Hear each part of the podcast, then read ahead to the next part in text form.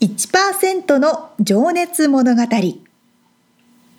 海外に住んでいる日本人は日本人総数のわずかに1%この番組では海外進出や起業を果たしたビジネスオーナーや経営者また各業界のプロフェッショナルな方々へ対談形式でインタビューをしていきます。日本の未来を背負うグローバルなプロフェッショナルたちの仕事哲学とそこに燃える情熱に迫ります。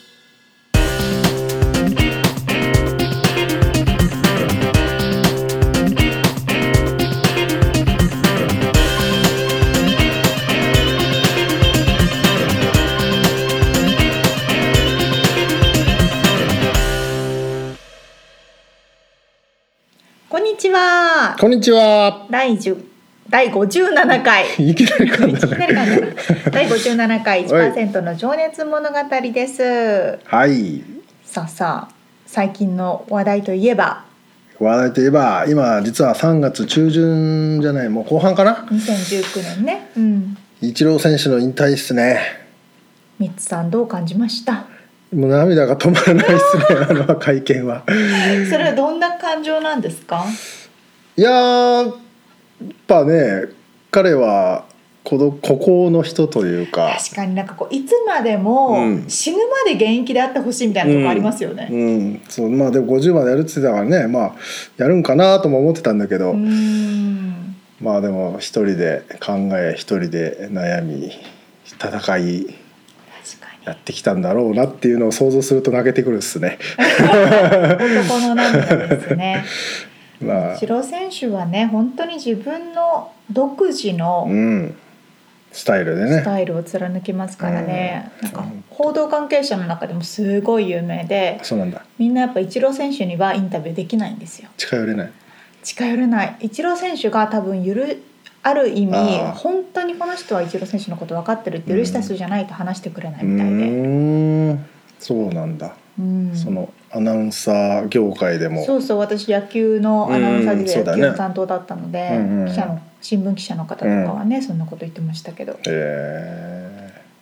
まあ自分で言ってたけどねじ私僕は自分人望がないんですっつってだから監督いはやらないって言ってたけど、まあ、分かんないけどね。うん。まあでも背中でついてきますよ皆さん。ね本当は憧れてる人もいるし感動をたくさんもらいました。って感じで あの「お疲れ様って言いながら一人で酒飲んでましたけど。多分そういう人いっぱいいるとめっちゃいっぱいいると思う さあでははい。本編の方に入っていきたいと思います、はい。今日からまた新しいゲストの方ゲストの方といいますか、まあ、インタビューをさせていただく方に移るんですが、はい。どんな方でしょうか？今日もね実はですね前回に引き続きお。ハリウッド俳優。日本人の方すごい活躍してるんですね。さんそうですね。であの知ってる方ももしかしたらいるかなと思うんですけどリリア新村さん。うん。まああの芸名今リリアでやってるのかな？やってらっしゃるのかな、ううん。ん。なのでリリアさんと呼びますが、えーなんと元クラシックフルート奏者プロの。あそうなんだ。はい。へえでそこからねハリウッド。俳優になるんですけどね、まあ、その話は本編で聞いていただいた方がそうですね。はい。わかりました。では早速聞いていただきましょう。はい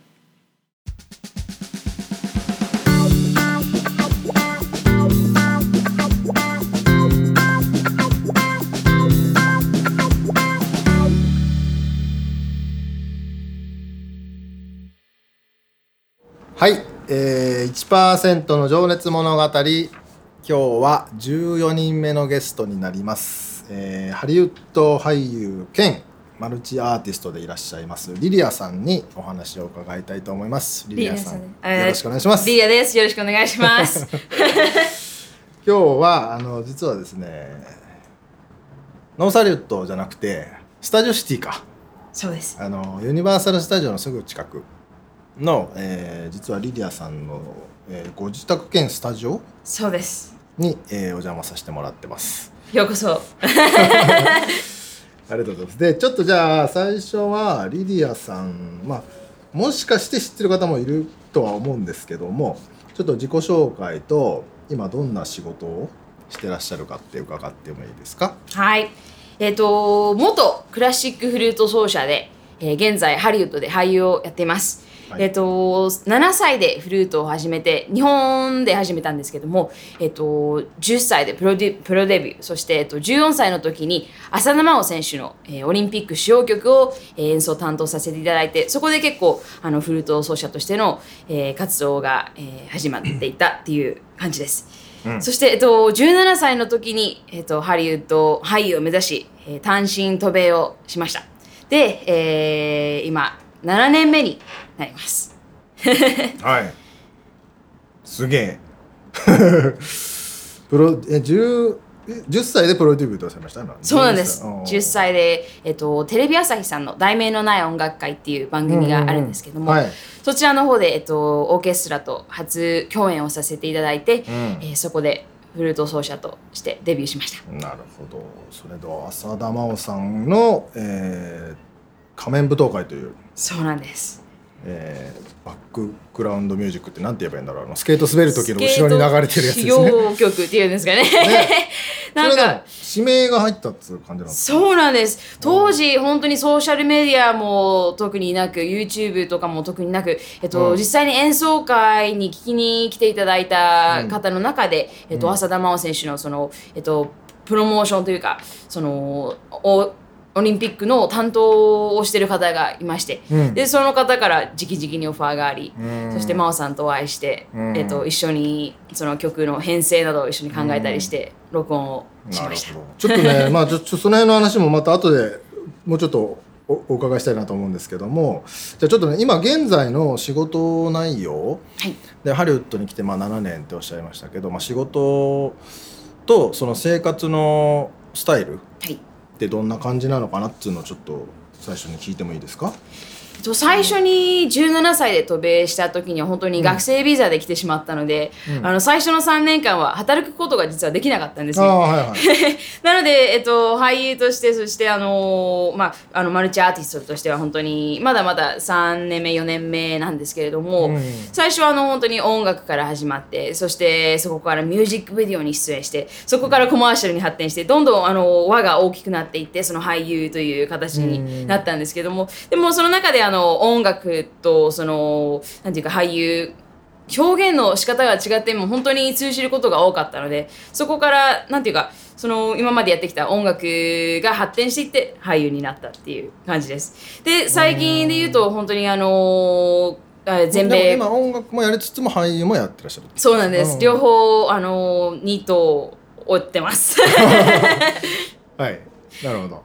そううーんじゃあ最初はでもフルート奏者でいらっしゃってこちらに来てそのフルート奏者としての仕事っていうのもあったんですか？そうですね。あの最初は、えっと、LA に来た頃はあのオーケストラと共演したりだとかそういったこともあったんですけども、本当あの俳優を目指してこっちに来たもので、でも学生ビザで働けないことを知らないで来てしまったんですね。なので本当になんていうかあの自分のやりたかったことをできずに何年も最初はいたんですけども、うん。でもそれはまあ無駄ではなくて、うん。でもなんかその中であの英語を学んだったりだったりとかあとはその文化の違いを学んだりとかやっぱり俳優としてのなんていうかあのバックグラウンドをその築き上げていったっていううん最初の数年間でした。なるほどなるほどじゃあちょっとね今どんな生活してらっしゃるんですか？俳優業の生活ってあまり 想像がつかないんですけど。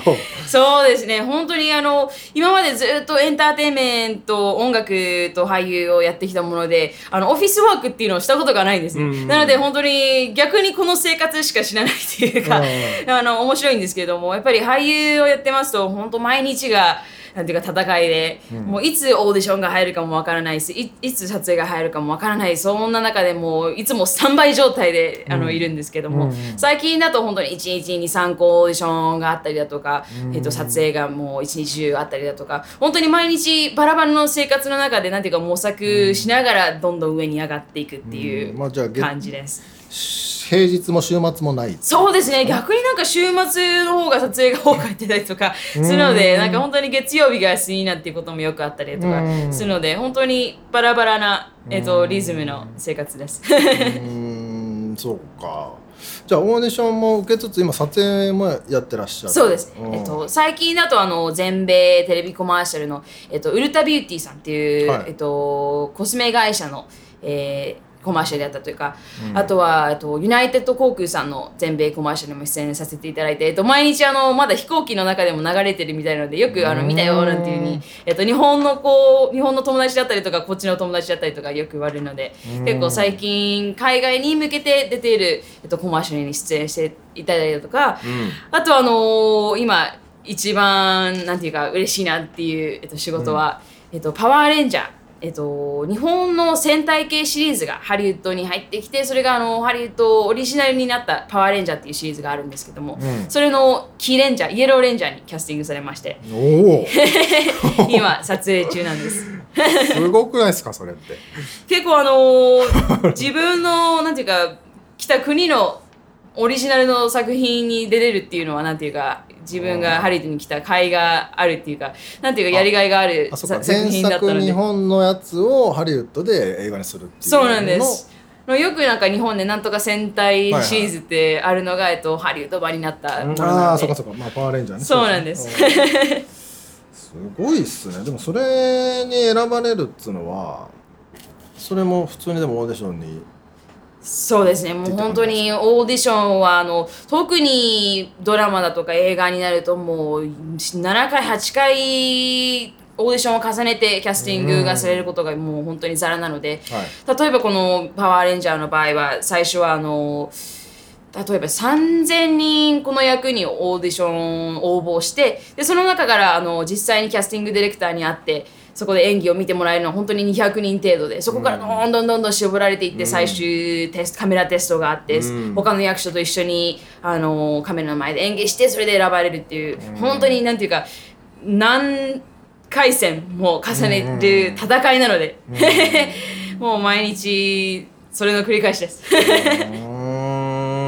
もねそのフルートで一応こう世界トップにいらっしゃったっていうことで、まあ、その戦いを抜いてきたわけですもんね。そうですね。ちっちゃい頃からね。なんていうかもうあの今までそれが自分の生活の一部だったので大大大会に出たりだとかもううん。その対対戦人と対戦することがスタイルの一部だったのでなんていうかあの苦にならないっていうかもうそのまんま音楽やってきたことがうん。俳優にっていう職業が変わったっていう感じです。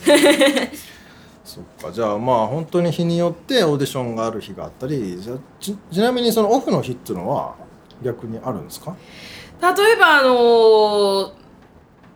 オフの日っていうというか、まあ、そのオフの日もあんまりそうですねあんまり本当にないですね。なんか週末らしい週末がないっていうか例えばあの最近だと11月の末に実はあの4年ぶりに日本に帰国したんですけども、はい。その時もあの仕事を、まあ、あの1週間休んで行かなければいけないぐらいなんていうかもう毎日まあ、スケジュールどういうスケジュールが入るか本当にわからないので自分でどこか見切りをつけてオフの日を作るっていうふうにしないと本当にいつまでたってもオフがないっていう感じなんです。ま あちなみに今そのマネジメントはご自身でやられてらっしゃるいえあのマネージャーと、えっとうん。エージェンシー2つついていただいてああそうなんやですね。っています。なるほどなるほどじゃあそのこのオーディションがあるよとかっていう話はそこから来たりとか。そうですね、まあ、その中でも自分であのキャスティングを見つけたりだとか、本当にも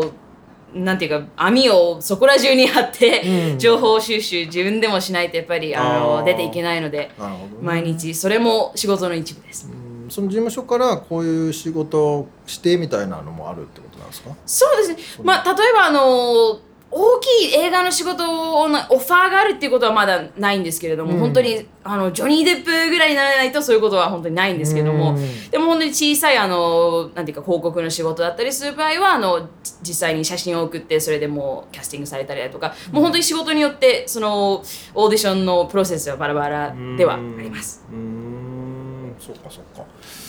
あでも事務所に入ってるって言ってもあれですもんね。自分の実力で買っていかないと。そうですね。何もしなくて給料出るってことはないですよね。しかもあのーポッドキャストだとあの見た目がわからないかもしれないんですけど、うん。私ピンクの髪の毛で。そうですね、まあ、イエローレンジャーなんだけど。そうなんです。ピンクの髪ですピンクレンジャーじゃなかったのってよく言われるんですけど。そうですね。あのそうそれを僕最初に説明しなくてすみません。あの今そうそう。ねリスナーの方見れてないけども。そうですね。ピンクの頭で黄色いパンツ履いてます。そうなんです。キレンジャーのちょっと名残が。なのであのなんていうかやっぱりアジア人系俳優あの日本人俳優っていう場合はハリウッドはやっぱりあのか前髪パッツンで黒髪でストレートでってそういうストレオティピカルな、うん。あのイメージがあって、うん。そういう役が配役されることが多いんですけどもその中で私はあのピンクの髪なのなので、うん。もう特に自分でオーディション探したりだとかもう本当に機会を探さないとうん。出ていけないので、今うん。それで頑張っています。それでもそこはなんか狙ってるというかそうなんです。ちょっと違うんだぞっていうところをアピールしてるところもある。そうですね。もう最近よく思うんですけどもはい。例えば「クレイジー・リッチ・エイジャン」っていうあの、はいはい映画もありましたけども、うん。どんどんあの白人俳優だけじゃない、うん。あの本当にダイバーシティな俳優が出ていく機会が多くなっているので、うんうんうん。実際にそのステレオティピカルな役じゃなくて、あのー実際に本当に街で歩いてるようなアジア人私みたいなの結構たくさんいるんですよ、うんロサンゼルスだと。なのでこういうのもいるんだよっていうのをなんていうか、あのー見せていく、うん。そういう機会にそういうパイオニアじゃないですけども、うん。になりたいなっていうふうに思っていて、うん。で最近はあのー日本人っていうとやっぱり侍だったりとか、うあのーなんていうか和感じの和っていうあるじゃないですか、はいはい。そのイメージになっちゃうんですけどそれじゃない、なんていうか新しい日本のかっこいいところ、うん。アニメだったりとか、まあなんていうか新しいカルチャーニューカルチャーを取り入れたその自分を出していきたいなっていうふうに思って、うん。それもあってピンクの髪なんです。今ねちょっとご自宅っていうのもあってあのいろんなものが見えててねあのなんて言えばいいんだろうねあれは。餃子っていうまずねあの ネオンサイン。ネオンの、えーサインに餃子って漢字で書いてある。でピンクで光ってるものが見えたりとかね、まあ、あとふ洋服もめちゃめちゃカラフルな。もうそうなんです。もうキリがないっていうかもう好きなものが趣味が多すぎて、うん。アンティークだアンアンインテリアだったりとかも洋服だったりだとか、うん。なんていうかクリエイティブなものが本当に好きなので、うん。なんかそれも自分がインスパイアされる一つの一部ではあるんです。これはでもそのジャパニーズポップっていうようなところそうですね。影響あるんですやっかぱりあのもともと東京出身で、はい。あのよく原宿だったりとか渋谷のカルチャーをその目の当たりにしてあの、育ってきたので、うん。なんていうかやっぱり17歳でアメリカに来たんですけども、うん。なんかその名残がうん。あって。日本でもそんな感じだった？そうですね、うん。結構カラフルで髪の毛はあのこんな色じゃなかったんですけども、洋服は結構カラフルでポップだったりして、うん。もうその影響でずっと、うん。ん。カラフルなんです。なるほどね。でもねインパクトありますよね。今日も僕初めて会いましたけど遠くから見てあリリアさんだと思いましたからね。もうどこに行っても分かるっていうかもう隠れられ隠れないんです。そうそう隠れられないんです。じゃあちょっともうちょっと今のね話聞きたいんですけど日本がまあ4年ぶりに帰国されたっておっしゃってましたけどその恋しくなったりとかホームシック的なものはないですか？もう4年ぶりに帰ったら浦島太郎状態で何もかもがなんかちょっと変わっていてあ日本ってこうだったんだって逆になんかアメリカ人的な視点で全部見えてしまったんですね。本当にトレトイレが綺麗だったりだとか、もう街が本当になんていうかあの日本だらけだったりだとかもうそういうなんか映画で見る日本そのままだなっていうふうに思っちゃって。まあ、何もかもが新鮮に見えました。映画の中の世界みたいに逆にそうですね、あの、ゴースト・イン・デ・シェルって言って、あの、はい。スカーレット・ヨハンソンが出てた、あの、なんていうか、仁王広東京。角機動みたい隊なね、そのまんまだなっていうふうに思って、あー。あ日本ってこうだったんだって思って恋しくなりました外から見るとねそう見えるんでしょうね。そうですね。でもやっぱり食べ物も、なんていうか、ロサンゼルスって意外と価格設定が高くて、ランチなんかしようとすると本当に2000円、3000円超えちゃうんじゃないかってことも多くて、でも日本だとワンコインランチがあったりだとか、そそう,、いう価格設定が本当に財布に優しいので、うん。それが恋しいなっていうのもありました。うんそっかそっか。まあでもこっちの生活を今楽しんでらっしゃる。そうですね。そうですもう7年 ,7 年目になるのでもうここが家って言っちゃってもいいのかなってに思います。まあねでも若いですからね。多分これ多分最年少なんですよ。僕のこの番組のゲスト。で あのでも7年っつってもやっぱなな若い方にとっての7年は相当でかいですよね。そうですね。17歳であの高校2年生を終えて高校3年をこっちで始まったので、やっぱりあのアメリカの高校を見ることもできてそしてあのなんていうか若者のカルチャーをそそれを見ながら育つことができたので、うん。なんていうか両方からあの視点で物事を見えるようにはうん。なりました。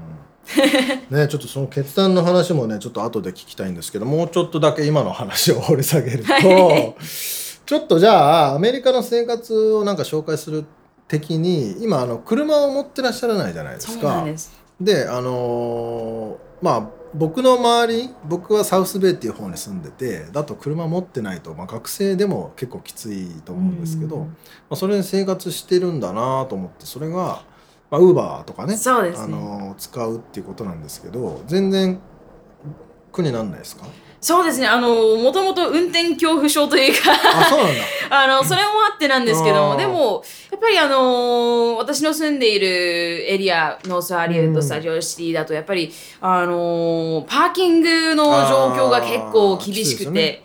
なのでやっぱりウーバーだったりとかその公共の乗り物を使った方が楽って言っちゃ楽だしあとは例えばあのオーディションに向かっている途中で台本読みたいなって思っても運転してるとそれができなかったりとかちょっとわがままにはなっちゃうんですけどもなんかそういう空き時間も使いながらなんか活用できないかなっていうのを思った時に車の運転はまだ考えてなかったです。まあじゃあずっと車所有しないで来てるってことそうですね。もうこの7年間あの運転の仕方も全然習うこともなくずっとウーバーリフトです。なんならしたくないってことなんですかね。そうですね。今のところまだ考えてなくて。でも最近よくあの車のコマーシャルだったりとかであの運転免許持ってないとオーディション来れないよっていうのがあるのでそうこであちょっともったいないなって思っちゃう時があるんですけども。まあ、それくらいかななので 今のところはまだ公共の乗り物でそうか。OK です。いやねでもこの辺はスタジオも近いし仕事も大体近くなんですそうですね。あのもともとハリウッドに住んでたりだとかダウンタウンにも住んでたんですけども、うん。最近よくあのオーディションは実際にあのネットワークのスタジオで行えることが多いので、うん。そうするとやっぱりバーバンクだったりだとか、スタジオシティだったりとかそういったもう本当に近所で歩いて行けるところにもあの、うん。オーディションの会場があったりするのでそれを考えちゃうとやっぱりこの場所が良かったのかなと思います。うん。そっかそっかまああとちょっとそのマルチアーティストっていうことで、はい。あのーこの間その歌？はい、音音楽ですね。シングルリリースでいいのかな、そうです。うん。されたっていうことで、はい。その辺のちょっとお話も聞きたいんですけどそれどんな感じの音楽なんですかね。えっと実はもともとクラシック出身でうん。ずっとクラシック音楽をやってきたんですけども、えっと今月初めてあの歌手ラッパーとしてはい。はいあの英語と日本語を使ったあ楽曲「I think I like that」っていう、はい。しあのシングルをリリースさせていただきまして。えっとこの曲はずっと構想は実はあって、うん。何かあの日本語と英語を両方使ったそして音楽私のバックグラウンドである音楽を使ったことができないかなってずっと考えてはいたんですけども、うん。なんか4年も日本に行っていないとなんかその日本語的な歌詞だったりとか、うん。日本的な感覚がちょっとわ鈍ってしまっていて、うん。でそれで去年の11月に帰った時そのあの日本にインスパイアされてこの楽曲をあーパなるほどね。ーティーに、えっと、共同制作させていただいてリリースしました。あーそっかそっか。それはでもあのどういう形態でオンライン上でのリリースになるんですか？そうなんです。あの、最近はやっぱりもう CD っていうのはアメリカ人は本当に買うことは少なくなっていて、なので、アメリカ人に限らずじゃないかな。そうですね。でもなんかよく最近聞くのはあのあい日本のアイドルは CD を買うと握手ができたりとか。あそれも面白いなって思っちゃうんですけどもアメリカはなんかよくそういうことはないので やっぱりオンライン上のストリーミングサービスのサウンドクラウドだったり、はい。Spotify だったり、うん。そういったものを活用して、うん。あの楽曲配信をさせていただいてます。本当にねなんか最先端っていう感じがね。もう時代に乗っていかないと。逆にもう私24歳なんですけども、うん。私でももう本当にそこら中の十何歳があのオンラインを使ってうんどんどんどんどんスターになっていくの。それを見ているとあもうこれ活用しないとうん。時代に乗り乗り遅る。れちゃってうん。もう終わりになっちゃうのいやでもでそうやってさっとそうやって動けるのがやっぱりあのなんていうのかなフットワークが軽いっつうか。と、まあ、あとその多様性。いろんなこれに一つのことにとらわれないでいろんなことにこうチャレンジしてるっていうのはねなんかすげえアグレッシブでいいなと思って。あのまだまだね何だってそもそもまずフルート奏者がピンクの髪をしているっていうのも結構ね昔の人にとってはそうですね。やっぱり奇抜な。衝撃的なねあのことでもあるしね。ですね、まあ、でもこう見えても実は私すごく真面目で。うん、いやそれは伝わってきますよ。本当ですか？多分聞いてる方もね、あのーそこは分かってると思う。見た目はすごいかんあのインパクトありますそうなんです。魅力的な方ですありがねとうございます。いやでもねじゃあちょっとそんなリリアさんが、まあ、どういうね幼少期からあのーこんなふうにこんなふうにっていうか こんな風になっちゃったんです。こういうふうに育ってきたか変わってきたか変化してきたかっていうのをちょっと掘り下げたいんですけども、はい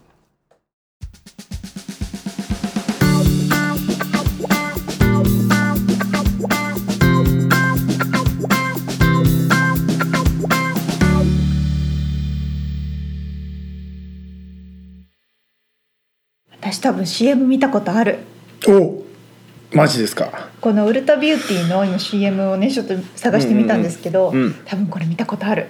テレビで？普テレビで普通にテレビで。すごいですね。僕はテレビ見ない人なんであんまり知らなかったんだけど。いやーすごいよね。今ねインスタグラムも見たんですけど、うすごい完成。色とりどりだし、ん、うん、なんだろう。ただ日本っていうところを押し出してる感じ？日そうね、まあうん。まあでも本当にさっき言ってたけどネオ東京っていうなんかのそう。あ本当まさにそうですね。すげえ新しい感じバブルでもないし、うん。この時代の人がいないっていうぐらいなカラうん、カラフルさだしでもちょっと昔っぽい雰囲気もそうだね。そうそうそう、面白い、面白いよね。そして元気ですね。元気ですね。声からパワーが伝わる。ちょっとパワーいただくみたいな。本当。でも自分で、まあ、営業活動じゃないですけど、うお仕事をそうだね。もらえるようなネットワーク作りとかしてらっしゃるって言ってたから、うん。まあ、そうしないとやっぱりね勝ち残っていけないんでしょうねこの世界は。本当にもう。すごいですね本当にシャレになんないぐらい腐るほどいますからねこのハリウッドに。うね。群がる、うん、だって勝ち取ったオーディションも3,000人の中からでしょ？すごい。まあその前にフルートで世界一になってるんですけど。あそうだそうだそうだ。そこがぼやけるくらい今 あのインパクトがあることされてますからね。すごい人本当。すごいな。だって24歳だからそれまでにね自分でいろんな決断をしてここまでに至ってきたわけですよね、そうだねそうまだそのだからねこういやまだなんか闇が見えてないというかあの挫折的なことはまだ今のところもしかしたらないのかもしれないけど、まあ、とにかく走って走ってっていう感じが伝わってきてね。いや本当あのまっすぐに夢に向かって走るパワフルさみたいなのが伝わってきますよね。とめっちゃ元気だもんね。なんかこうねアジアンアメリカンっていう私の中のイメージなんですけどね、はい。アジア人でアメリカ育ちの人ってアジアンアメリカンって言うんですけど、うん。アジアンアメリカンのイメージうん。にすごくぴったりなんですよ私の中でね。うんうんうん。だから雰囲気が。雰囲気がうん。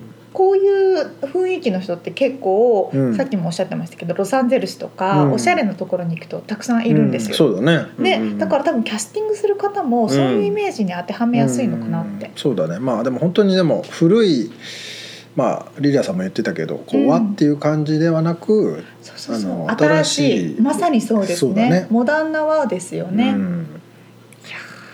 うんちなみに飼ってるワンコがの名前が唐揚げって言うんですけどね。出た。出た。今風。それキム・カーダシアンの犬寿司ですからね。あそう。これやっぱ今風壁に餃子って書いたネオンが飾ってある。あー出ました。いや面白いですね。ネオ東京ですね。はい。はい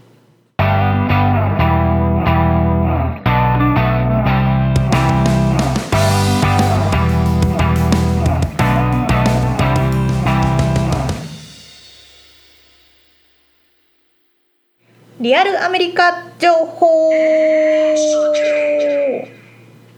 さあこのコーナーはですね ロサンゼルスから最新のビジネス情報生活情報をお届けしていきます。イエイ。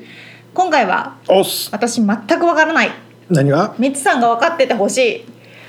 助けててほ助けてほしい。プレッシャーじゃんそれ。なんですか？e スポーツ。おお来てるね最近。よく耳にしますようね、んまあこれアメリカだけじゃなくて世界的な話ですけど、はい。e スポーツいわゆるビデオゲームの競技。ビデオゲームの中で格闘技したりとかいろんなゲームをして戦う戦っていく。まあゲームスポーツですよね。ゲームスポーツ、そううん。もうそれがスポーツとして今や確立されてますっていううん。話なんですけど、うん。私本当にここね疎いの。全然わかんないこれ俺も疎いよ。じゃあダメだ今日、負けじと疎いよ俺。ゲームどっちかっていうと苦手な方だから。私も。もうテレビゲーム全然やらないしあのこれ聞いていらっしゃる方でこれちょっともこうだよっていうのあったらぜひ教えてほしいです、話自体は興味はあるね。本当によく耳にしますよね,、うん最近ね。だってそもそも、ん。うん、オリンピックのそう競技になったっていうね。あんま決まってんだっけ？決定してんだっけ？なんかねアジア 2018年のアジア競技大会ではアジア競技大会っうん。ていうのでは e スポーツが採用されてて2022年2年の大会では正式にメダル種目として採用されることが決まってるらしい。あ東京オリンピックのオリンピックにに先駆けてね。ああアジア競技大会とかそういう。なるほど。そうそうそうそうなので、まあ、そもそも e スポーツって何ですかって話うなんですけど、うね。エレクトリックスポーツ？うん。ビデオゲーム使ったりとか、うん。スポーツ競技として捉えるビデオゲームを使った戦いをスポーツ競技として捉える名称のことだって。それはだから必ずしもゲームでスポーツをやらなくても e スポーツなのかね。え？どういうこと？例えばこシューティングゲームじゃなくてもとかなんかあと何？戦争グゲーム？それはもうとスポーツではない。ゲームセンターにあるゲームそれはスポーツではない。あのーこうボールとか飛ばして相手エレクトリックって言ってるから。でスポーツそうそうそうそう。あそこはじゃあサッカーとか野球とか格闘技とか。あそうそうそうそう。多分何でもなんじゃないですの競技なかの？うん。うん多分ね。あそう そこも定かでない。いや調べたんだけどよくわかんないんいだもん。やゲームっつったっていろいろあるじゃんか。あのこうだたくさんのこう戦争ゲームみたいなやつとかさ。入るんじゃないですか？あれも入るんだじチーム競技だから多分。こっちのチームとこっちのチームチームって多分戦争ゲームとかするんじゃない？そもそも定義は書いてあるのかね。どっかにウィキペディアとかに。あウィキペディアとかはありますよね多 e ス分。ポーツとは待ってそれ今から調べる？ちょっと先進みましょう、はい。まあ、そういう競技なんですよ、はい。はいまああのプレイヤーもねプロ e スポーツプレイヤーっていうのがねいるみたいですよね。まさにそれで、まあすごい稼いでるんですってやっぱり皆さん、ね。なんかね大会賞金とかもね1億円とかっていう大会賞金があったりするって。へでこの前ドキュメンタリー見たんですけどうん。最近のそのハリウッドとハリウッドじゃないやビバリーヒルズとかに住むような若者たちが増えてると。で彼らはなんでそんなにお金を持ってるかというと e スポーツのチャンピオンうん。しかも、まあ、10代じゃなくて、まあ、20代前半とかっうん。ていう人たちが e スポーツで勝ち上がって大金を得て、そこに住んでるんですって。すごいね。でもね24時間ものすごいね打ち合わせしたりとか。あ忙しいんだ。そう競技のそのテレビゲームの練習をしたりとか。ああでもあれだ。他の人のプレーを見てこう研究したりするのね。ああそうかそうかそうか。だけど練習のしようがないっつうかまあやるしかないのかひたすらゲームやるのか。そうひたすら多分ゲームをやるんですみたいで。筋トレとかする必要ないもんね。むしろあの腰が痛くならないような工夫とかね。そうそうまあでも腕の筋肉はさすがに使うか。つくねこの指を使う筋肉とかね。でもやっぱりそれだけ人気のある競技だからはい。競争率も高いんですって。あへえ。だからやっぱりすぐに他の人が上に行っちゃうからあそうかそうか。いくらチャンピオンでも気は抜けないって言って。うーん。言ってましたよそのドキュメンタリーの人。どうですか？でも自分の例えば子供が俺ゲーマーになるっつって。えめやるんならとことんやってってななりません そうまあそうだけどだってね1億ですよ賞金。びっくりするよね。ちょっとううん、そんな感じ。23億の賞金とかってあるってだからもう世界的にどんどんどんどん大きくなっていく市場なんですって。ちょっとね今回はね本当に薄いです。私がわからないから。皆さん知ってるかなと思ってね。いや俺本当ゲームもやんないしね。あのなんだっけ。ファミリーなんだっけ。ファミコンとかあのこうみんなであのマット引いて。ボードゲームとかツイッターとかの話。違う違う違う名前も出てこない。人生ゲーム。違う違う違う。一応ファミコンでつながってるけどあの、うん走ったりさ Wii とかもそうじゃないですかあああれもテニス。そうそうそうそうかああいうの方がなんかしっくりくるけどね、まあね。まあレベルが違うけど、うなんかでもこの e スポーツの特徴としてはんうん、誰でも参加できる例え、ばオリン本当の実際のオリンピックうん、今まであった競技のオリンピックだと身体障害者と言われる人たちはうん。パラリンピックに出る必要があったりうんとか、うんうん。そういう体の大きさとかいろんな、まあ身体能力はそんなに関係ないってことか。そう全く関係ないから、身体障害のある方でも、英語が話せない方でも、うん。日本人でも、うん。肌の色だって宗教だって文化だって全く関係なくみんな平等な位置にいる。まあねゲームやる人はねみんな世界中で対戦してるもんね。そうなの。顔も知らない人とね。まさにまさに、うん。まさにだから地球をこう全く平等にした状態で戦える競技だからうん。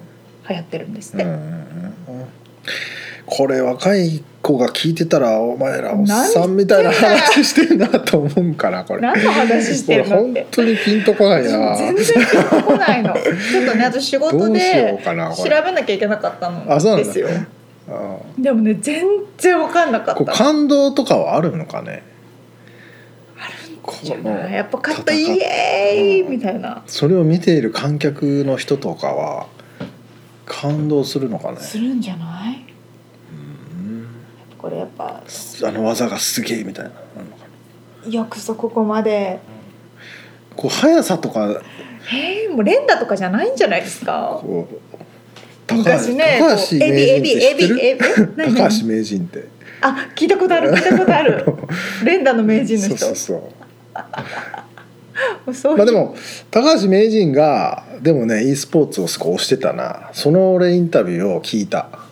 ちょっと前にそうそうそう。ちょっとじゃあ今度リベンジでうん。ちょっとお互いにいろいろ調べた情報を話し合うっていう e スポーツの会やりましょいいよそれ面白いのそれ。う勉強になる会私たち。OK はい以上リアルアメリカ情報でした。はい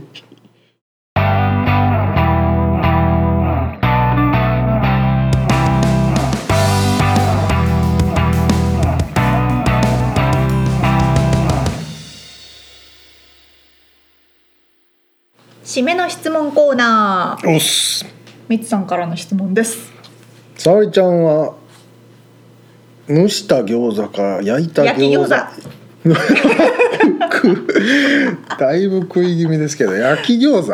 もう餃子が大好きで。あマジか。週34で食べるぐらい好きですから。マジっすか。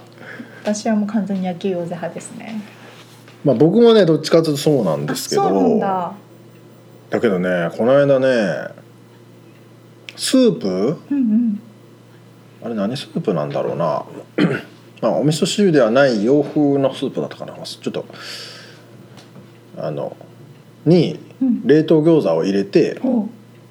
温めると美味しいよって嫁さんに言われてうんうんうんうん。食ったら美味しくてうん。これでもいけるじゃん。これいいじゃんっていう知ってました？その技。あー焼き餃子からは それがねそれがね楽ちんでしかもうまい。美味しいんですよ。わかりますよ、うん。福岡にあのね水炊き餃子っていうお店があってね、はい。看板とかついてないんですよ、水炊き餃子。はい。水そうそう水炊き。うん。水炊き餃子、かなあのね看板ついてなくてすごい奥まったところにあってでうん。九州場所で来るお相撲さんとかも行かれるとこなんですけど本当に美味しいうね蒸し餃子じゃないな。あれはなんて言うんですか？まさにスープの中に入って餃子が食べられるんですよ。ワンタンスープみたいなあそうそうそうそうそうそうそうそうあのほにゃほにゃになったやつもうまいよね美味しいね。焼き餃子じゃないですか。あそうです。失礼しました。さあ、はい。えっ、と今日お伝えしたポッドキャストの内容ですとかリアルアメリカ情報でのインフォメーションはブログの方に掲載しております。podcast.086.com podcast.086.com または1%の情熱物語で検索してみてください。はいそういえばね俺この間ね気づいたんですけどねレビューが入っててですねポッドキャストの iTunes の方に。うんうんうん。あれ何の知らせも来ないからねわかんない。わかんないんだけどねあの嬉しいレビューを書いていただいてありがとうございます。ちゃんとしなきゃそろ そしたら。そうそうそう。聞いてもらってるってちゃんとしなきゃってなるね、まあちゃんとしてるつもりなんですけどね。してない、あ、そうか、してる、してる、してる、してる。さあ、さあ、次はリリアさんのインタビューの第2回目です。そうですね、えーリリアさんがちょっとね幼少期からまああのフルートうんうん。プロのフルート奏者になるまでとそこからまあアメリカに来るまでをちょっと根掘り葉掘り聞いておりますんでお楽しみに。ということで、また来週。じゃあねー